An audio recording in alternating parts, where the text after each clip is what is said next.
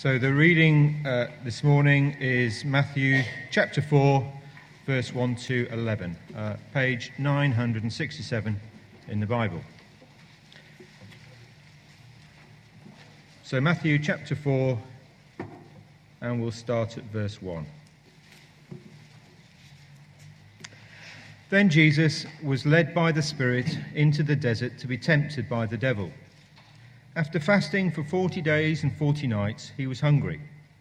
The tempter came to him and said, If you are the Son of God, tell these stones to become bread. Jesus answered, It is written, Man does not live on bread alone, but on every word that comes from the mouth of God. Then the devil took him to the holy city and had him stand on the highest point of the temple. If you are the Son of God, he said, throw yourself down, for it is written, He will command His angels concerning you, and they will lift you up in their hands, so that you will not strike your foot against a stone.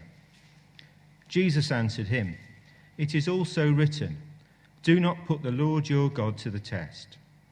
Again, the devil took him to a very high mountain and showed him all the kingdoms of the world and their splendor. All this I will give to you, he said, if you will bow down and worship me.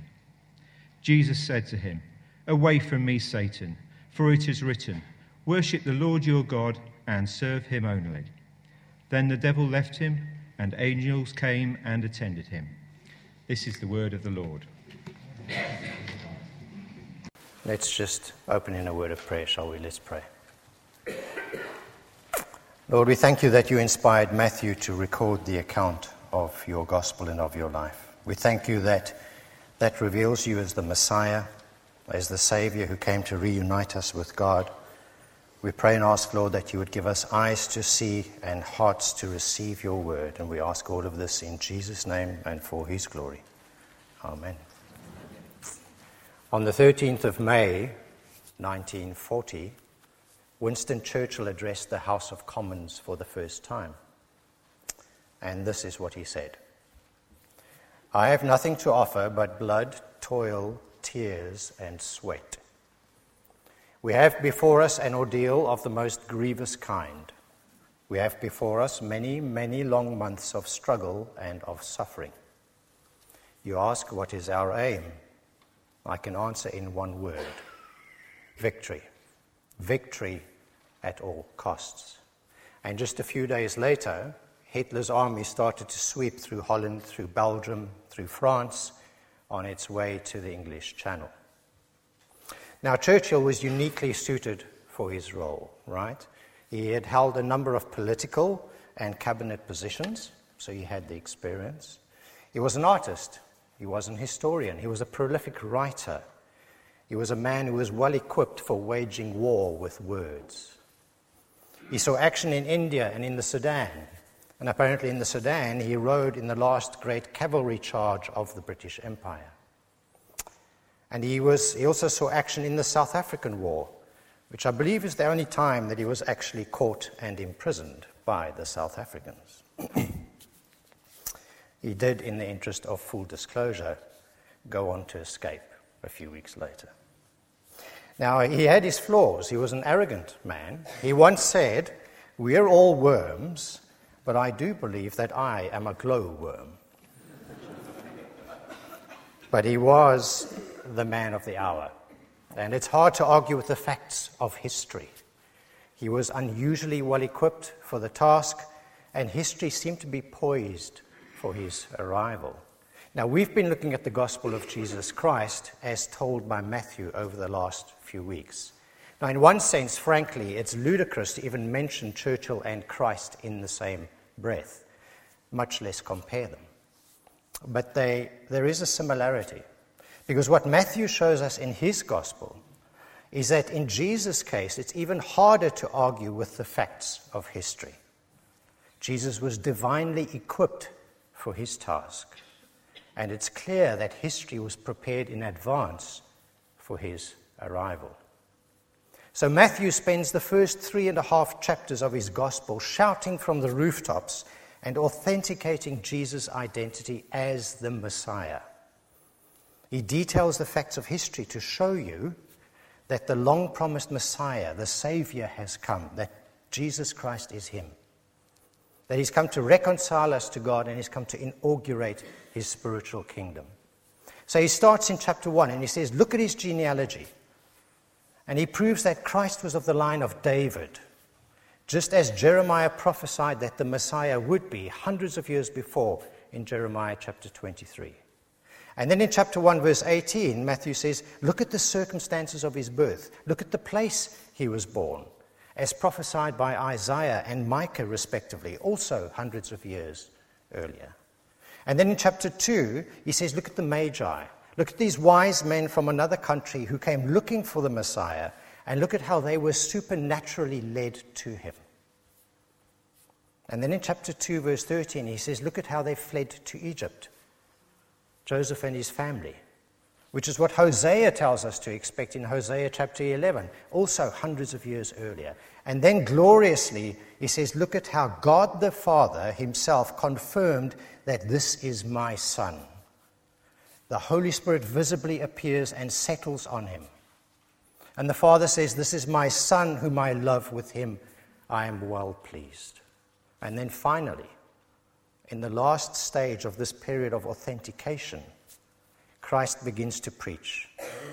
And Matthew says, Look at his temptation in the wilderness, in the desert, which is what we'll be doing this morning.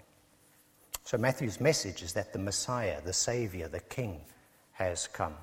So, let's look at chapter 4, verse 1. Then Jesus was led by the Spirit into the desert to be tempted by the devil.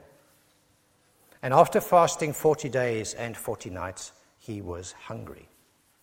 Now, one comment in passing you may be skeptical about the 40 days of fasting, but actually, there's really no need to be. There were various types of fasting in ancient times, some of which allowed water but no food, and likely that's what Christ was going through. And if you do the research, if you go home and you fire up your browser and you type in the 1981 Irish hunger strike, you'll find a list of men and a number of examples where men survived for even longer periods of time without food, some amazingly for over 60 days. But the most important thing to notice in the beginning of this passage is that there are even more messianic themes and proofs which appear, some of which are really almost incidental.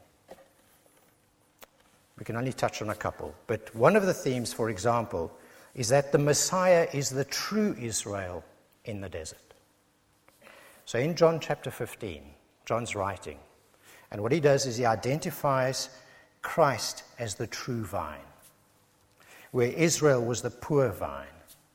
And here we see Christ, the true vine, spending 40 days in the desert being faithful, which is what Israel's 40 years in the desert as the poor vine was not. It was not always faithful. But that was looking forward to these 40 days. Those 40 years were a type, they were a model, they were a picture pointing to Christ's 40 days in the desert. There's another messianic theme that Paul unpacks later in Romans chapter 12. And he says, he talks about Adam, and he talks about the fact that death came through a man, Adam, but the resurrection of the dead comes through another man, Christ, the second Adam. And he talks about the first Adam having been tempted in a garden, but the second Adam was tempted in a desert. And the first Adam had everything he could possibly want, including a companion. And the second Adam had nothing. He was, he was in a desert, he was hungry, he was alone. And the first Adam fell. And he opened the door for evil and for suffering. But the second Adam prevailed and he secured our salvation. So Matthew is giving you the genealogy of Jesus, the birth of Jesus, the flight to Egypt, the confirmation by the Father, the final authentication of him as the true Israel and the second Adam during this time of temptation. He's painting that picture for you. So please don't take this the wrong way. But if you don't mind me misusing a popular economics phrase, it's about the Messiah, stupid. And now, at this final stage of that authentication, Christ is led by the Holy Spirit into the wilderness to be tempted by Satan. That word tempt, we tend to use quite narrowly, as eliciting a desire. But the word tempt that's being translated here is actually much broader and richer in its meaning. It conveys a strong sense of being tested, of being put through a trial, a trial which involves temptation. And that's really the best way to think of it here. So God is going to demonstrate that Jesus Christ really is his son. He's going to demonstrate that he will follow the path which has been laid out for him. And he does it by taking Christ into the wilderness, away from everybody, where he allows Satan to tempt him. He's going to demonstrate that Christ is the Son of God. Satan, however, sees an irresistible opportunity. Because you see, he failed to dislodge God's plan by breaking the line of David over hundreds of years. He failed to dislodge God's plan by killing that infant under Herod. But now he has an opportunity to dislodge God's plan by ensuring that Jesus fails at the final step of his authentication. When he's physically at his weakest, when he's the most vulnerable, when there is nobody around to support him. And as is so often the case, his approach is subtle, it's insidious, and at the beginning, it's wrapped in innocence. Now, the best way to know what's actually going on here is to start with Christ's response to each of the temptations. Because then you can get to the core of the temptation, you can get to the message underneath the message. Then you can understand what Satan is actually after. And Christ's responses to these three temptations we can summarize as being I will trust God to provide, I will trust God to protect, and I will trust God's plan. Those are the three answers that he gives. So we'll look at each of them in turn. Firstly, I will trust God to provide. Reading from verse 3. The tempter came to him and said, If you are the Son of God, tell these stones to become bread. Jesus answered, It is written, Man does not live on bread alone, but on every word that comes from the mouth of God. Now, there's a little bit of a puzzle here, because at first glance, it looks like Satan is being a skeptic. It looks like he's not convinced about who this man is, right? And he's saying, prove it. But that's actually not that clear from the text. And commentators are quite divided as to whether Satan is saying, You're not the Son of God, prove me wrong, or whether he's saying, Given you are the Son of God, why don't you do this thing? Now, I think it's the latter is the emphasis. I think Satan knew and I think he's saying, given you're the Son of God, why don't you do this thing? And there's three reasons why I say that. Firstly, yes, we know Satan is not all knowing, he's not omniscient. We know he can only be in one place at a time, just like us. He's a creature, he's not omnipresent. But it's more than reasonable to assume that he knew about everything that had happened up to now. He knew who that baby was. He knew about everything that had happened subsequently, and he knew about the Father's confirmation of Christ at his baptism. It was a major and a public event. So that's the first reason. Secondly, this wasn't a new relationship. If you just think about it, these two knew each other. You know from Scripture that Christ, the Son, had known this enemy for thousands of years, and that he's the one who is slated to defeat and to judge him. And there's a feeling in the dialogue that they knew each other from of old. Now, there's no explicit statement to that effect in the text, but just the directness of the back and forth and the way it ends certainly makes it feel that way. And then the third, and I actually think the strongest reason why Satan is saying, given you're the Son of God, why don't you do these things, is because of his motive. And that'll become obvious as we go through the passage. His motive reveals that he's not asking Christ to prove who he is, he's asking Christ to exploit who he is. So in verse 3, he starts with, You're the Son of God. Tell these stones to become bread. Is there anything wrong with that? It's fairly innocuous, don't you think? It's a fairly innocent recommendation or suggestion. He's not asking Jesus to do anything bad. He's not saying, go and commit this evil act, go and do this really bad thing. go and do this evil thing which, which God condemns. It's a fairly innocuous thing. In fact, it, it's almost a caring and a considerate thing. He almost seems to be saying to this weak, emaciated, starving man who probably couldn't even stand on his own two feet, he almost seems to be saying, You're the Son of God. Why on earth are you allowing yourself to starve? You must be ravenous. Look at yourself. You're just your skin and bone. 40 days. It's utterly ridiculous. Just change these stones into bread. Just eat, and you'll feel so much better.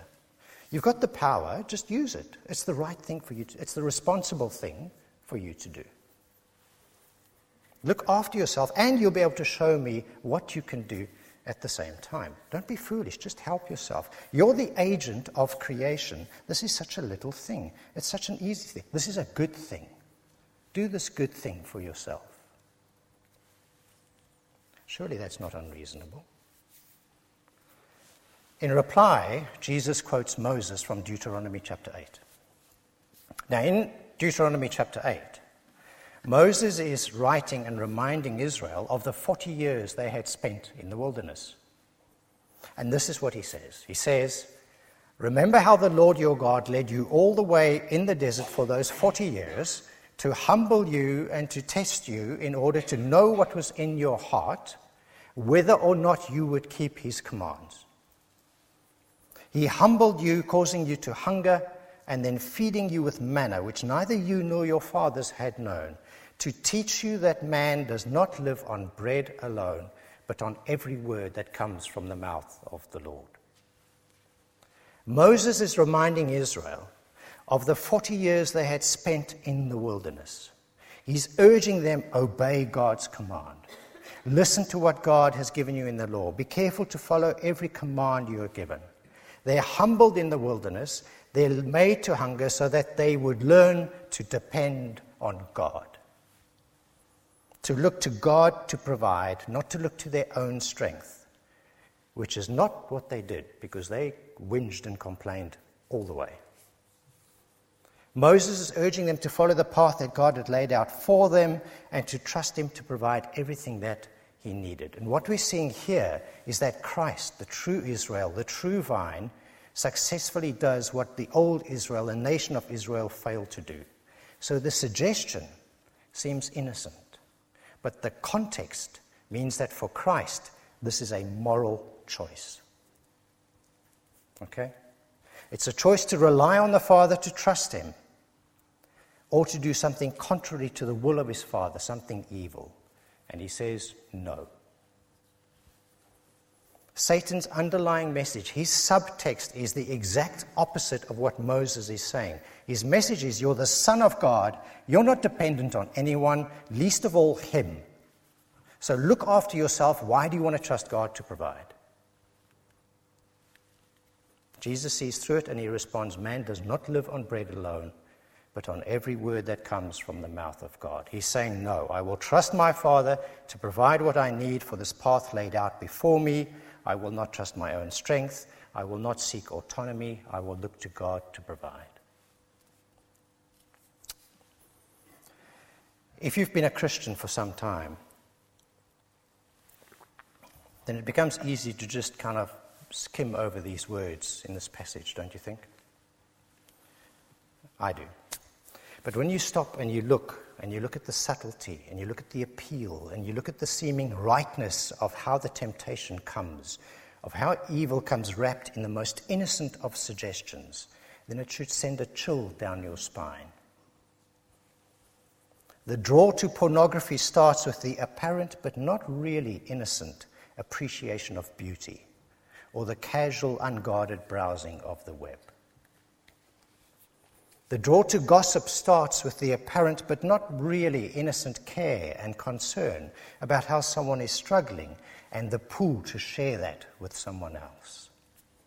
And we don't stand around in a circle chatting over coffee after lunch and call someone over with an invitation to join a game of character assassination, do we? We call them over because we want to express our heartfelt care and concern about someone else, and we share that. And this is why every call to resist temptation in Scripture is prefaced with one command flee, run for your life.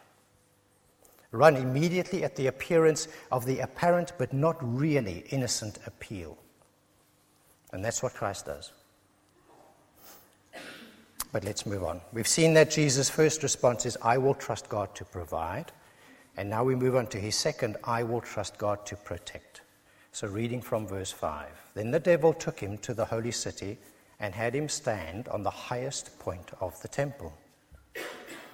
If you are the Son of God, he said, throw yourself down. For it is written, He will command His angels concerning you, and they will lift you up in their hands, so that you will not strike your foot against a stone.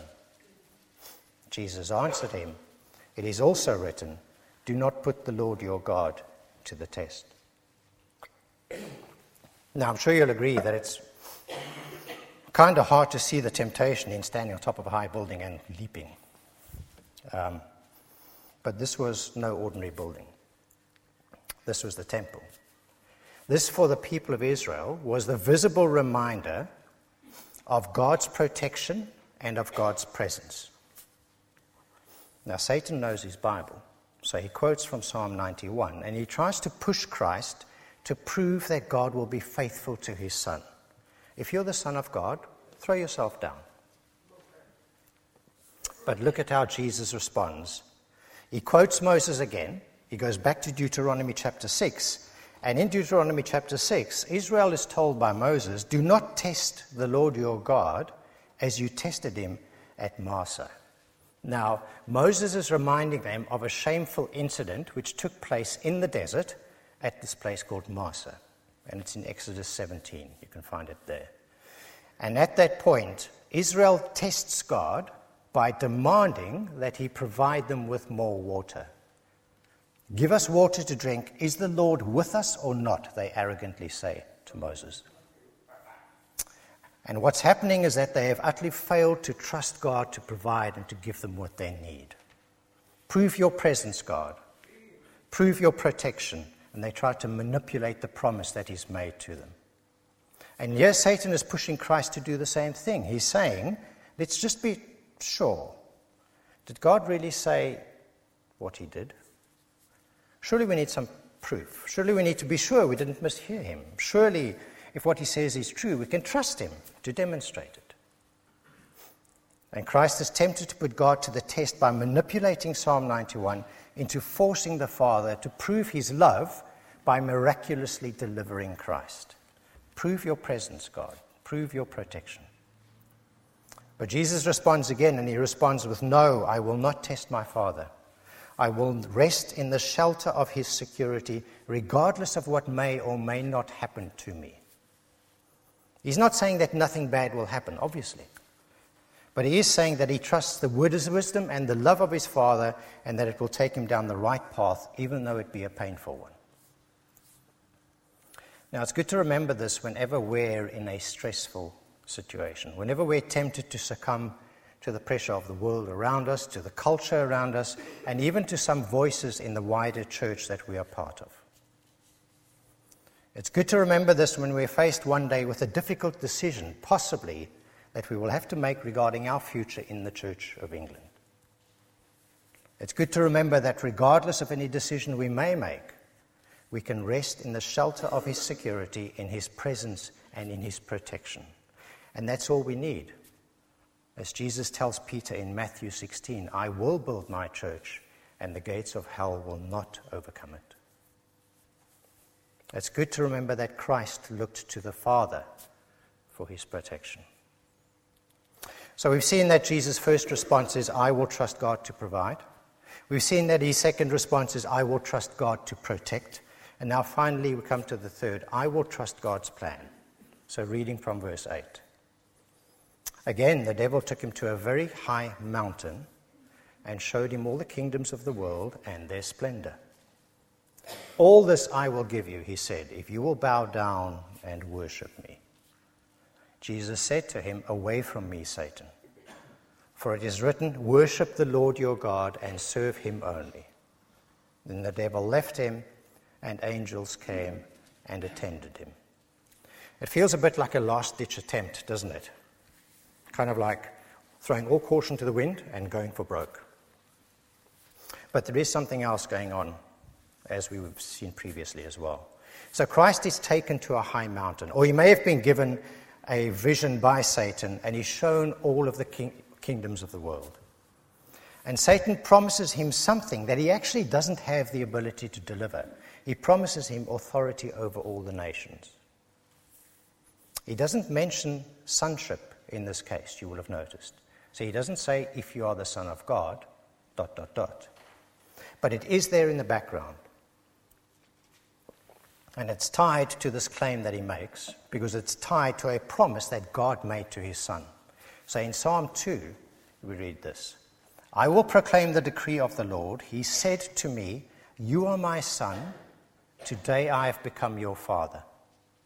Ask of me, and I will make the nations your inheritance and the ends of the earth your possession. So he's playing on that psalm.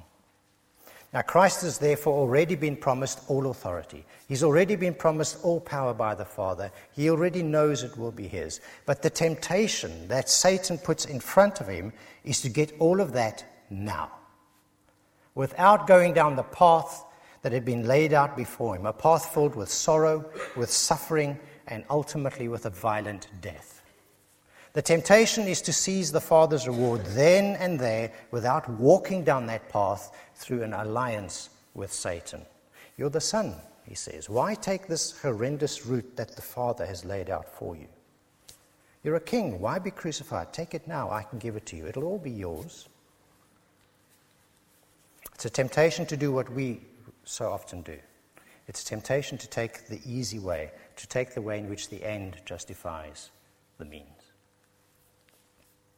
But for Christ, the first command is to love God with heart, soul, mind, and strength, and to worship Him only, and He wouldn't have it. And He says, Away from me, Satan, for it is written, Worship the Lord your God and serve Him only. He refuses the temptation to assert Himself in the world while robbing God of His worship.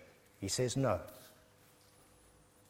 One of the commentators, Russell Moore, uh, put it this way. He said, Jesus refused to exchange the end time exaltation by the Father for a right now exaltation by a snake. Christ knew that the supreme duty of all of us is to worship God, and he knew that everyone who humbles himself before God will be exalted. So he chose. He chose to live a life of suffering and of obedience to his Father instead of sinful submission to Satan. And in the end, all authority in heaven and on earth is given to him. And there we have it. Christ is authenticated. He places his trust in the Father's provision, he places his trust in his protection, and he places his trust in his plan. He's proven to be the Messiah, and your path to salvation is secured. And he goes on in chapter 4, verse 12 as the NIV appropriately entitles it, to begin to preach. He commences his ministry. Now, there's a lot more that could be said about the passage because there are layers and layers. Um,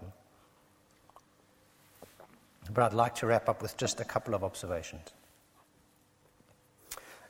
Firstly, if you're a Christian, did, did, you, did you notice how, or have you noticed how, Whenever this second person of the Trinity, this agent of creation, the Son of God, the Messiah, the all knowing, the all powerful, the glorious one who has all of the wisdom and the knowledge in heaven and on earth, whenever he's under extreme pressure and duress, his gut reaction is the Word of God, the Bible on your lap. If you cut him, he bleeds Scripture. You didn't think about it, that's just what came out. If that's what this person needed at those times, not just during his temptation, but you see it throughout his life, and you see it even on the cross when he's crucified and he's dying. If that's what he needed at those times, how much more true is that of us? It's an encouragement, believe it or not. You're given the Word of God, which you've seen from Christ's example, will give you the strength and the wherewithal to cope in any situation, why wouldn't you immerse yourself in it? Why wouldn't you prioritize it? Why wouldn't you start small if you don't know where to start with 10 minutes a day? Because what you can see here is the invaluable benefit of God's word in those times when your life will be really, really hard. It's a comfort and it's a sword. It will encourage you and it will protect you. But maybe you're not there yet. Maybe you're still mulling over this Christianity thing. Well, then I hope that what we've seen this morning is at least helpful in showing you that Christ isn't just a good man. Matthew isn't just saying, emulate this guy. He's really someone to follow. All of the evidence that he, that he placed before us, all of our experience testifies to the fact that this man is the Messiah. He's the one sent by God to reconcile us to himself. He's the promised Son of God. And the message he gives when he starts his, his, his ministry in chapter 4 is crystal clear repent, which is another way of saying turn and give over control of your life. Repent, for the kingdom of heaven is near. You'll recall that that third temptation was a view of the kingdoms of the earth when Christ was on a mountain. If you turn to the end of Matthew chapter 28, what you read is that the disciples went and they met the resurrected Christ on a mountain and they worshipped him. And he told them, All authority in heaven and on earth has been given to me. It's confirmed later in the New Testament, and we're warned that Christ will return again with all of that authority as God and as judge. And like someone said, no Christian should stand in judgment over another Christian. You're just a poor beggar telling someone where there's bread.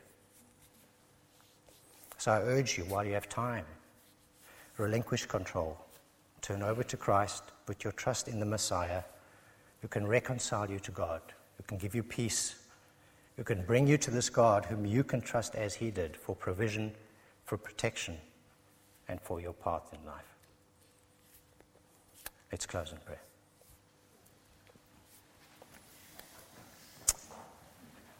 Lord, we thank you. We thank you that you did fulfill all of those prophecies given by, about you hundreds of years before. We thank you that you did come to this earth to be our Savior to be our Messiah. We thank you that you withstood Satan's onslaught and that you went on to take the path that was laid out for you by the Father.